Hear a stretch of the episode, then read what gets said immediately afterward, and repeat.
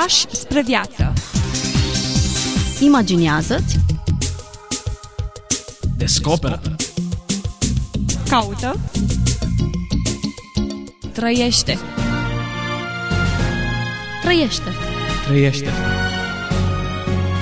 Fii liber. Pași spre viață Bine v-am regăsit și astăzi, dragi ascultători, la o nouă întâlnire. Îi spunem bun revenit și pastorului Ghiță Mocan în studioul nostru. Mă bucur să ne regăsim. Continuăm o discuție pe care am avut-o în episodul trecut. Am poposit în secolul XIX printre scrierile bogate ale lui Ioan de Kronstadt, o moștenire literară interesantă, bogată, printre predici am găsit și rugăciuni savuroase. În mod special ne-am oprit asupra relatării sau rugăciunilor legate de viața familială, relația cu soția lui și Necazurile de acasă. necazurile, intrigile pe care o cumnată de-a lui care locuia în casă împreună cu ei le aducea. Mi-aș propune să citim în continuare câteva din acestea. Înainte să citim, aș vrea să aduc aminte ascultătorilor sau să le spunem celor care nu ne-au urmărit în uh, emisiunea trecută că Ioan de Kronstadt s-a născut în anul 1829, s-a stins în anul 1908, a fost teolog, slujitor al bisericii, a fost foarte implicat în uh, educație. Vreau să spun ceva ce n-am spus rândul trecut, ca să întregim cumva biografia acestui mare om. A fondat o școală elementară, a predat uh, nu numai religie se înțelege, ci a predat uh, citirea și scrierea pentru vremea aceea. Era uh, încă un subiect uh, interesant, nu? Secolul XIX, pe la mijlocul secolului XIX și uh, a avut de asemenea un azil de bătrâni, am înțeleg că a, a avut un fel de cantină, cum zicem noi, socială astăzi, a strâns fonduri și le-a folosit aceste fonduri pentru ajutorarea celor în suferință, celor bolnavi, celor uh, care nu mai aveau pe nimeni. Deci uh, și această fațetă este interesantă, un mare gânditor care uh, nu e doar un mare gânditor, ci și un mare făptuitor. Cred că trebuie să fim și gânditori și făptuitori. Deopotrivă, așa este. Așadar, încă o rugăciune. Nu pentru răsplată, ci pentru Hristos să fie casa mea în pace și în îndestulare, văduva Ana Constantinovna și copiii ei, ca astfel să fiu și eu liniștit în privința lor. Să o ierte Dumnezeu pe soția mea, care deseori mă mustră și îmi face reproșuri. Să o înțelepsească Domnul și să ne împace. În ce stare te poate aduce o soție certăreață? Sunt tensionat și nestăpânit. Se pare că astăzi m-am împărtășit cu nevrednicie, fiindcă m-am giftuit aseară. Mă căiesc, Doamne. Aici Așa- mai, sunt mai multe planuri. Așa ar trebui să sune pocăința adevărată? Sau orice am spune, oricât de supărați am fi, să încheiem cu acest mă căiesc, Doamne? Îmi place că rugăciunea e foarte concretă și exprimă și trăiri, și invidii, și răutăți, și bucurii, justifică motivații. E complexă, e pe mai multe planuri, așa cum spuneați puțin mai devreme. Da. În cazul acesta apare din nou light motivul Ana C- uh, Constantinovna, această femeie, văduvă, sora soției lui, care cauza multe neplăceri în familie. Uh, Apare de asemenea acum, într-un mod interesant, soția lui, pe care o numește uh, certăreață. Iată în ce stare te poate aduce o soție certăreață, care bănuim noi din ce povestește el aici, a avut o ieșire cumva față de el, nest- nestăpânită, necontrolată, cum se întâmplă de altfel în orice familie, așa, și uh, uh, în final să spună, cred că m-am împărtășit, e vorba de împărtășania de la biserică, de Euharistie, cred că m-am împărtășit nevrednic, dar nu zice că din cauza soției, nici din cauza cumnatei, ci spune fiindcă m-am giftuit aseară, fiindcă am mâncat prea mult, așa trebuie să citim, aseară, m-am îmbuibat cu mâncare aseară. Iată de ce, de ce lucruri ar trebui să ne căim noi. Da, Mă gândeam în timp ce uh, lecturați acest text, dacă este o rugăciune în sensul de rugăciune sau este o bucată dintr-un jurnal scris ca pe o rugăciune. sigur. Până la urmă urmei, jurnalul nu este o înșiruire de evenimente, e o destăinuire, dar interesant că el își dedică jurnalul acesta lui Hristos, cel care îi citește sufletul și îi citește și rândurile acestea. Și să nu uităm, orice jurnal scris cu sinceritate este o formă de mărturisire până la urmă, nu? O formă de vindecare, te vindeci scriind. Vă scrieți un jurnal? Nu prea, scriu rar. Poate vor veni vremuri când voi scrie mai des. Îmi doresc să scriu un jurnal. Deși scrisul e terapeutic, eu cred că e în cazul acesta o dovadă de smerenie, de umilință, Da. dorința de a pune ceea ce e în interior. Dacă ar fi scris aici lucruri frumoase, remarcabile, gânduri înălțătoare despre el, pe care sunt sigură că le avea și avea Sigur. momentele lui de înălțare și probabil care scrieri în care ilustrează gândurile acestea și trăirile acestea înălțătoare. Însă în jurnalul acesta arată fața lui nevăzută și vulnerabilitatea lui. Gândiți-vă că aici sunt detalii de o asemenea intimitate familială pe care nimeni nu le-ar fi știut dacă nu le-ar fi scris în jurnal. Faptul acesta este, este fascinant. Au ajuns până la noi, el le-a scris doar fiind pe deplin conștient, nu mă îndoiesc că acestea vor, vor trece dincolo de existența lui, de moartea lui, nu? El le-a scris ca să fie citite, să se vadă, să, da, să, să ne dăm seama că mari oameni au avut, iată, și ei bătăliile lor, atât de, de citadine, de, cum să zic, de cotidiene, de obișnuite. În mod intenționat, Scriptura e plină de oameni ai lui Dumnezeu care au slăbiciuni și pe care le menționează. Nu camuflează nimic, nu maschează nimic, ca să dea foarte mult curaj fiecărui om care are propriile slăbiciuni să se apropie de Dumnezeu așa cum este. Da, mari oameni ai Scripturii își mărturisesc agoniile sau mm-hmm. se spune despre agoniile lor. Uh, acest om mare despre care citim acum și-a mărturisit agoniile, în fond, fie că ni le mărturisim, fie că nu, noi le avem și cu toții în parcursul nostru spiritual ajungem în momente în care suntem profund nemulțumiți de noi, scârbiți de noi și uh, ne este jenă de felul cum am reacționat, de ce avem în inimă, de cum am putut să gândim, de cum am putut să ne permitem atitudinea aceea. Uh, bine am face să le mărturisim înaintea Domnului, să le scriem. David și-a scris uh, marile căderi în psalmi, nu? S-a căit scriind psalmi, cântări și-a cântat căința. Până la urmă, urmei, cam toți oamenii Bibliei au fost remarcați. Nu știu, sunt puține personaje, Enoch poate, despre care nu știm să fie avut da. vreun eșec, vreun faliment pe aici, pe acolo, dar în rest, cam toți, toți eroii Bibliei Sigur. au avut pe undeva o vulnerabilitate care nu este mascată. Acesta mi se pare un lucru extrem de încurajator și remarcabil, o dovadă de onestitate da. și credibilitate a Și acestea istoriei. toate dovedesc că avem de face cu oameni, uh-huh. cu uh, omenitate uh, și nu cu îngeri, nu cu supraoameni. Da? Exact încă o mențiune sau un fragment. Mă port cu asprime și sunt iute la mânie. Rău om ce sunt. O femeile astea, câte ispite de la ele. Of patimile mele, câtă tulburare de la voi. Doamne al păcii și al dragostei, ai milă de slujitorul tău. Judecă-ne tu pe noi, Doamne. Iată, casnicii mei vor să conducă în casă după bunul lor plac. Câte reproșuri de la soție câte amenințări în accesele de furie. Trebuie să-mi iau măsuri de precauție. Ei, acum chiar a dat de greu omul acesta. acum se pare că femeile au dorit să preia conducere, acum interpretăm. Femeile din casă, probabil da, soția în, într-o anumită colaborare cu sora ei, simte el, sau cel puțin așa simte, nu știm cât a fost real, simte el că vor să preia conducerea și el se vede cumva uh, neajutorat în fața acestei situații și zice, Doamne, ce să mă fac cu femeile acestea? Doamne, cât rău vine de la ele, dar auziți cum zice, femeile astea, câte ispite de la ele. Of, zice, patimile mele, câtă tulburare de la voi.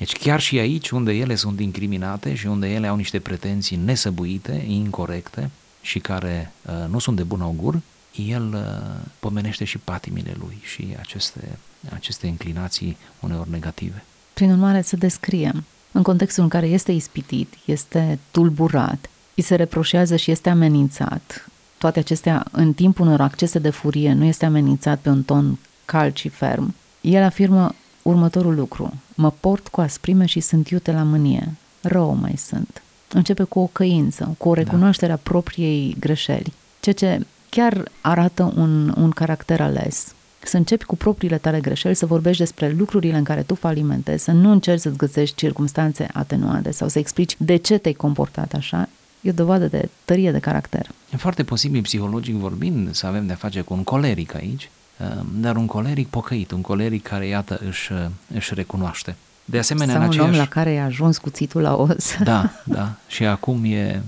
e în ziua deznodământului. În aceeași notă merge și următoarea notație pe care o citez. Recunosc și simt că am iubire de sine, iubire de avuție. Îmi place să mă slujească soția, casnicii care trăiesc pe pâinea mea. Îmi place să coasă pentru mine, deși am oricum multe haine. Din cauza iubirii de sine, a iubirii de agonisire și din nemulțumire, mă mâni pe alții. am păcătuit înaintea lui Dumnezeu și înaintea oamenilor. Dăm, Doamne, să rapt toate cu bunăvoință și cu bucurie, cu nerăutate, smerenie și blândețe. Dăm să pot purta toate lipsurile, greutățile vieții, strâmtorările familiei, dezordinea din viața casnicilor mei, mâncarea și băutura lor fără măsură, supărările ce-mi vin de la ei, lenea, nesupunerea lor, iar mie dăm să fiu un bun exemplu.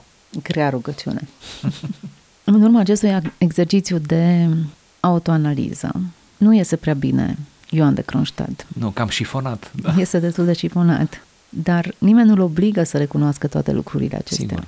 Le putea ascunde cu ușurință. Toate uh-huh. astea se întâmplau mereu, să aducem aminte, în casa lui, adică în spațiu privat până la urmă. Oare de câtă tărie e nevoie să recunoști toate lucrurile acestea? Ne e greu unor să ne cunoaștem sau să ne recunoaștem. Suntem blânzi cu noi înșine, exigenți cu ceilalți. Sesizăm ușor derapajele celorlalți, în timp ce le scuzăm pe ale noastre. Câtă maturitate spirituală să ai ca, după ce enumeri toate scăzămintele celor din jur, de în casă, necazurile care ți le fac ei adesea, să poți sfârși prin a spune, dă să fiu bun exemplu.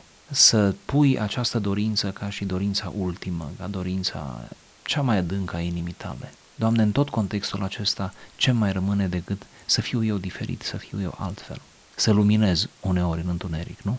Oare ce dădea puterea să se aprecieze atât de exact? Pentru că dacă ne uităm bine peste astea, cărui om nu-i place, eu știu, nu, nu recunoaște iubire de sine, iubire de avuție, să te slujească ceilalți și din casă în mod special, să îmi muncească place. fiecare. Ați văzut detaliu, îmi place să coasă pentru mine. Pe atunci nu cumpărai hainele de la magazin. Deși are haine destule. Deși zice, am destule haine, dar îmi place să mai coasă pentru mine. E, e foarte multă onestitate. Se scanează și își dă seama, da, astea sunt lucrurile greșite în mine. Și de-abia după aceea punctează câteva din lucrurile pe care casnicii le fac și față de care își dă seama că nu are suficient de multă încăduință și blândețe. Da.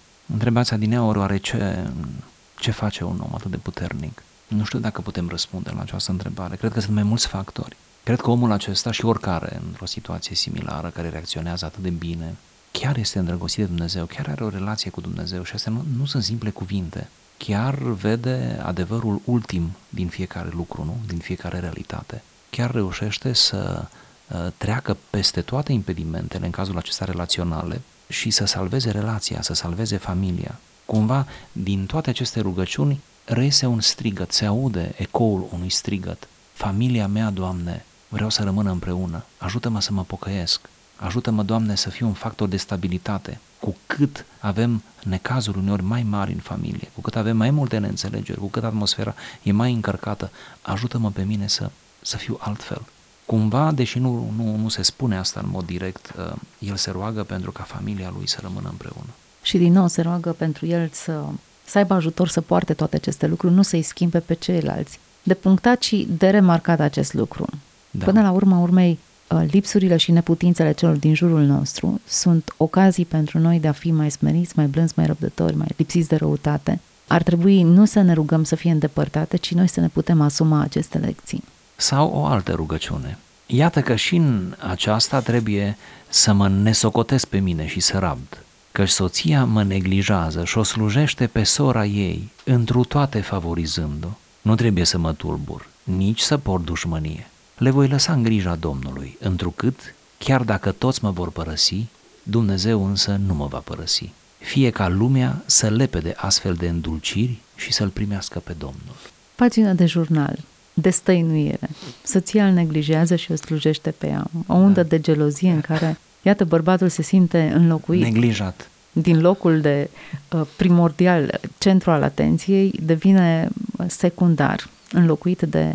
De o terță persoană, exact. oricine ar fi, da. Uh-huh. Acum nici nu știm dacă, uh, nu putem ști dacă lucrurile acestea s-au întâmplat în real, adică mă refer dacă soția lui uh-huh. chiar o favoriza pe sora Sau așa le percepea Sau așa le percepea el, dar indiferent cum ar fi, mai ales a doua variantă, dacă nu era real, numai așa îi se părea lui, mi se pare un gest de mai mare onestitate să poți să recunoști asta deschis și să zici până la urmă, Dumnezeu nu mă părăsește, vedeți, ancorarea asta transcendentală mereu, care te ține, da? Și cumva să transforme asta într-un îndemn pentru alții, să se lepede de astfel de îndulciri și alții. Încercând să-mi imaginez cum era contextul acela, patriarhul casei în jurul căruia gravitau absolut toate lucrurile se simte înlocuit. Cred că era într-adevăr o dezamăgire foarte frustrare, mare. da. Exact, da. Nu, nu era... Iată, soția mea stă mai mult pe telefon decât stă de vorbă Da, cu mine ar și suna aceasta. astăzi, da. și lucrul acesta e supărător până la Da. un anumit punct, dar în contextul respectiv în care bărbatul era Sigur, trona patriarhal, pur și simplu, patriarhal, da. da. Chiar uh, e o dovadă de mare, eu știu, inimă mare să poată să se roage ca lumea să se lepede de îndulciri să-L primească pe Domnul.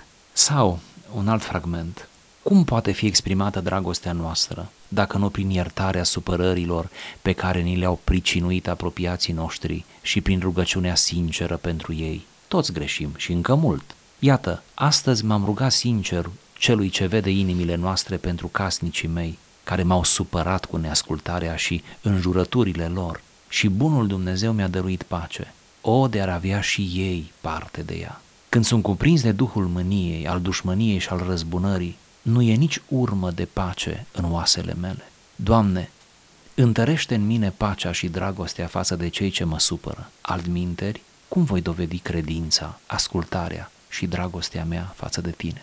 Îmi place termenul arhaic, casnicii mei. Da, și, eu, și mie mi-a plăcut mult. Deci aici asistăm la un conflict în care neascultarea și înjurăturile deja e un pas, pas mai mult, nu doar uh, neascultare și pretenții. da, sunt note și... de vulgaritate. Exact. E, e un conflict dezlănțuit, iar în mijlocul conflictului, abordarea lui de data aceasta este una plăcută lui și lui Dumnezeu, Da. deopotrivă.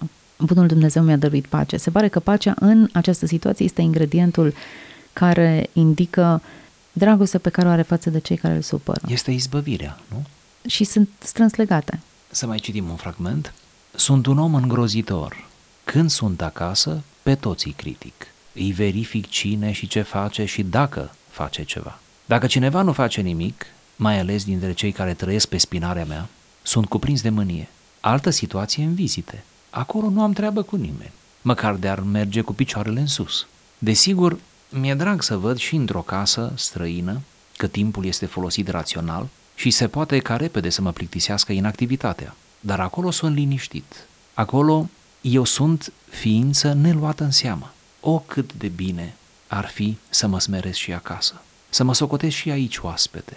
Dar eu ce fac? Oare fac ce trebuie? Cu cât ne permitem să zăbovim în pat, dimineața sau ziua, cu atât se răcește inima noastră față de Dumnezeu, de rugăciune și de viața duhovnicească. La fel se întâmplă și când omul mănâncă sau bea cu plăcere mai mult decât are nevoie. Trebuie mereu să ne înfrânăm trupul ca să se supună Duhului. Aici am luat două citate, adică două uh, fragmente de jurnal din zile diferite. Am putea să le împărțim acum când, uh, când le discutăm. Primul este uh, interesant, din nou o introspecție absolut necruțătoare. Comportamentul pe care el îl sancționează e unul de care puțin își dau seama. Amabil cu străinii, răutăcioși în casă. Intransigent acasă. Mhm. Permisiv și înțelegător cu cei care nu îi oferă nimic, dar neînțelegător și total uh, insensibil cu cei care îi oferă totul. Care îl slujesc. Un tipar, da, un tipar, din păcate, regăsit la multe, în multe familii. Întotdeauna mi s-a părut radical greșit. Da. De da. ce ai fi cu atât de multă bunătate și îngăduință față de un străin care a plecat și a și uitat? Faptul că l-ai cucerit îți oferă oare ceva în plus? Cât de mult ținem la imaginea noastră, cât de mult ne place să fim vorbiți de bine, să fim percepuți bine de către străini și cât de uh, puțin și neîngrijit ne comportăm cu cei de, de acasă. Lecția aceasta, până la urmă, provocarea aceasta este o provocare a oricăruia dintre noi, indiferent de, de spațiu în care ne mișcăm, de viața pe care o trăim. Aș mai adăuga totuși că aceia dintre noi care au o formă de slujire publică, deci suntem mult printre oameni, ispita este mai mare. Ispita ca să dai bine, să ieși bine din toate ipostazele publice în care te afli și o neglijență, ca să spunem frumos, o neglijență cultivată acasă cu ai tăi. Sunt trist să aud uh, copii de slujitori, slujitori publici, nu?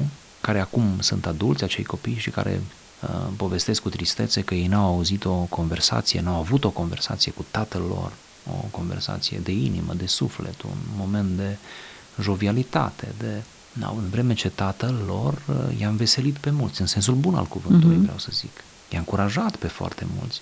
E, e trist, nu vreau să se repete istoria în ce mă privește pe mine și copiii mei, dar e trist să, să afli că unii n-au putut să se confeseze tatălui lor, deși tatăl lor a primit multe confesiuni, sau s-au confesat și au fost decepționați de faptul că tata n-a avut timp sau n-a înțeles, tata n-a înțeles despre ce este vorba. Sau cu mama poate fi la fel, da, părinții în general. Iată. Cum vă explicați lucrul acesta? Nu știu, cred că cei care comit asemenea erori nu au suficient timp cu ei înșiși și cu Dumnezeu, dar zic cu ei înșiși în primul rând. Cred că nu se retrag, cred că nu meditează suficient, nu contemplează, cred că nu citesc suficient. Când zic nu citesc, o, ei citesc cărți de specialitate, sigur că trebuie să se pregătească profesional, dar nu, nu cad pe asemenea texte, nu au răgazul să cadă pe asemenea texte și să, să se vadă cât sunt de mici nu? și de greșiți și ei. Cumva, cred că lipsește această sinceritate a inimii pe care trebuie să o cultivăm. Da, plus că este și o formă de aroganță până la urmă, la mijloc, care nu te lasă să te faci vulnerabil. Cumva te ții tare cu cei de afară, te ții tare și cu cei din casă, ești cumva impenetrabil, tu stabilești uh, uh, regulile. Ori cei de acasă chiar nu au nevoie de un șef. Cei de afară uneori au nevoie de un șef, să zic așa. Tu trebuie să coordonezi proiecte, tu trebuie să trimiți oameni, tu trebuie să evaluezi, tu trebuie... De acord. Cei de acasă chiar n-au nevoie de un, de un șef la modul ăsta. Ei au nevoie de, de un mentor, de un îndrumător, de, un, de o prezență, în sensul de plin al cuvântului. Să nu uităm că mai sunt câteva elemente care influențează mult relația. Vorbim de o relație când deja e un anumit grad de maturitate, nu copil adult, ci poate adolescent sau pubertin adult, perioada aceea de desprindere, de detașare de părinți, în care tânărul face un pas înapoi, normal de altfel, pentru a se descoperi pe sine și în care părintele nu știe întotdeauna cum să reacționeze sau cum să gestioneze situația. Și până la urmă și dacă ar ști și ar avea toate instrumentele, e destul de greu de construit punctul aceea. Pentru că în perioada aceea un adolescent, un pubertin, um, se raportează mai bine la persoanele din exterior decât la Sigur. cele din casa lui. Sigur. O realitate de care trebuie să ținem cont. Ok, atunci dacă acestea sunt datele problemei, un părinte ar trebui să aibă răbdare doar sau să aștepte cu rugăciune și răbdare. Da, și să fie atent la relațiile pe care le conferă, să zic așa, direct sau indirect acelui copil, acelui adolescent, da, să acționeze în felul acesta cu multă inteligență, uneori indirect asupra mm-hmm. educației lui. O, o acțiune directă nu prea mai este posibilă, cum bine știm, mm-hmm. da, în adolescență mă refer. Uh, și să prindă momentele pe care adolescentul îi le, îi le oferă, să zic așa. Știu că sună aproape, nu, obraznic ce am zis, dar cumva și eu sunt tată de adolescenți. Cumva am face bine să intrăm, să fim deschiși atunci când ei sunt deschiși. Pentru că ratăm uneori ocazii pe care nu le mai putem reconstrui. Eu am ieșit din adolescență, așa că... Așa că, iată, o izbăvire. Citatul al doilea care l-am, l-am oferit spunea când ne permitem să zăbovim în pat dimineața sau ziua, cu cât, cu cât ne permitem, spune, cu atât se răcește inima noastră față de Dumnezeu în rugăciune și în viața duhovnicească, adică să nu le nevim. Și dacă îmi permiteți ultimul citat pe care l-am ales, care este tot rugăciune, Tămăduiește-mi, Doamne, inima cea bolnavă și dăruiește-mi dragoste nefățarnică care nu cade niciodată. Dăm putere să nu trec cu vederea niciunui om, să nu trec cu vederea niciun om, pe nimeni să nu disprețuiesc, cu nimeni să nu fiu răutăcios, nici față de cei care se țin după mine de colo până colo, precum sunt femeile și bărbații care consideră că sunt cu totul deosebit. Învață-mă să-i respect pe toți, să nu rănesc pe nimeni cu disprețul, nici cu dușmânia sau vreun alt sentiment potrivnic. Cred că e o rugăciune bună cu care să încheiem discuția noastră despre acest om special. Și ce să mai comentăm, nu? Până la urmă e greu să comentezi rugăciunile. Putem doar să ne identificăm în anumite momente cu ceea ce simțea cel care spunea sau pur și simplu să observăm onestitatea, varietatea, profunzimea, structura unei rugăciuni care cuprinde atât de multe planuri, concretețea, lucruri pe care ar trebui să le includem și noi în modul în care ne raportăm la Dumnezeu. Și să zicem, cum spune autorul nostru, tămăduiește-mi, Doamne, inima. Amin, așa să fie. Ne oprim astăzi aici în uh, discuția pe care am avut-o, o relatare, o incursiune în uh, scrisori pe care le-a scris un slujitor și teolog al Bisericii Ruse, Ioan de Kronstadt, Calea pocăinței lăuntrice, jurnalul duhovnicesc needitat, este uh, volumul din care am extras aceste rugăciuni, aceste gânduri. Un jurnal atât de hrănitor și atât de motivator pentru fiecare dintre noi. Vă mulțumim tuturor celor care ați rămas împreună cu noi, ne reauzim data viitoare. Pași spre viață Imaginează-ți Descoperă Caută Trăiește. Trăiește. Trăiește. Fii liber. Pași spre viață.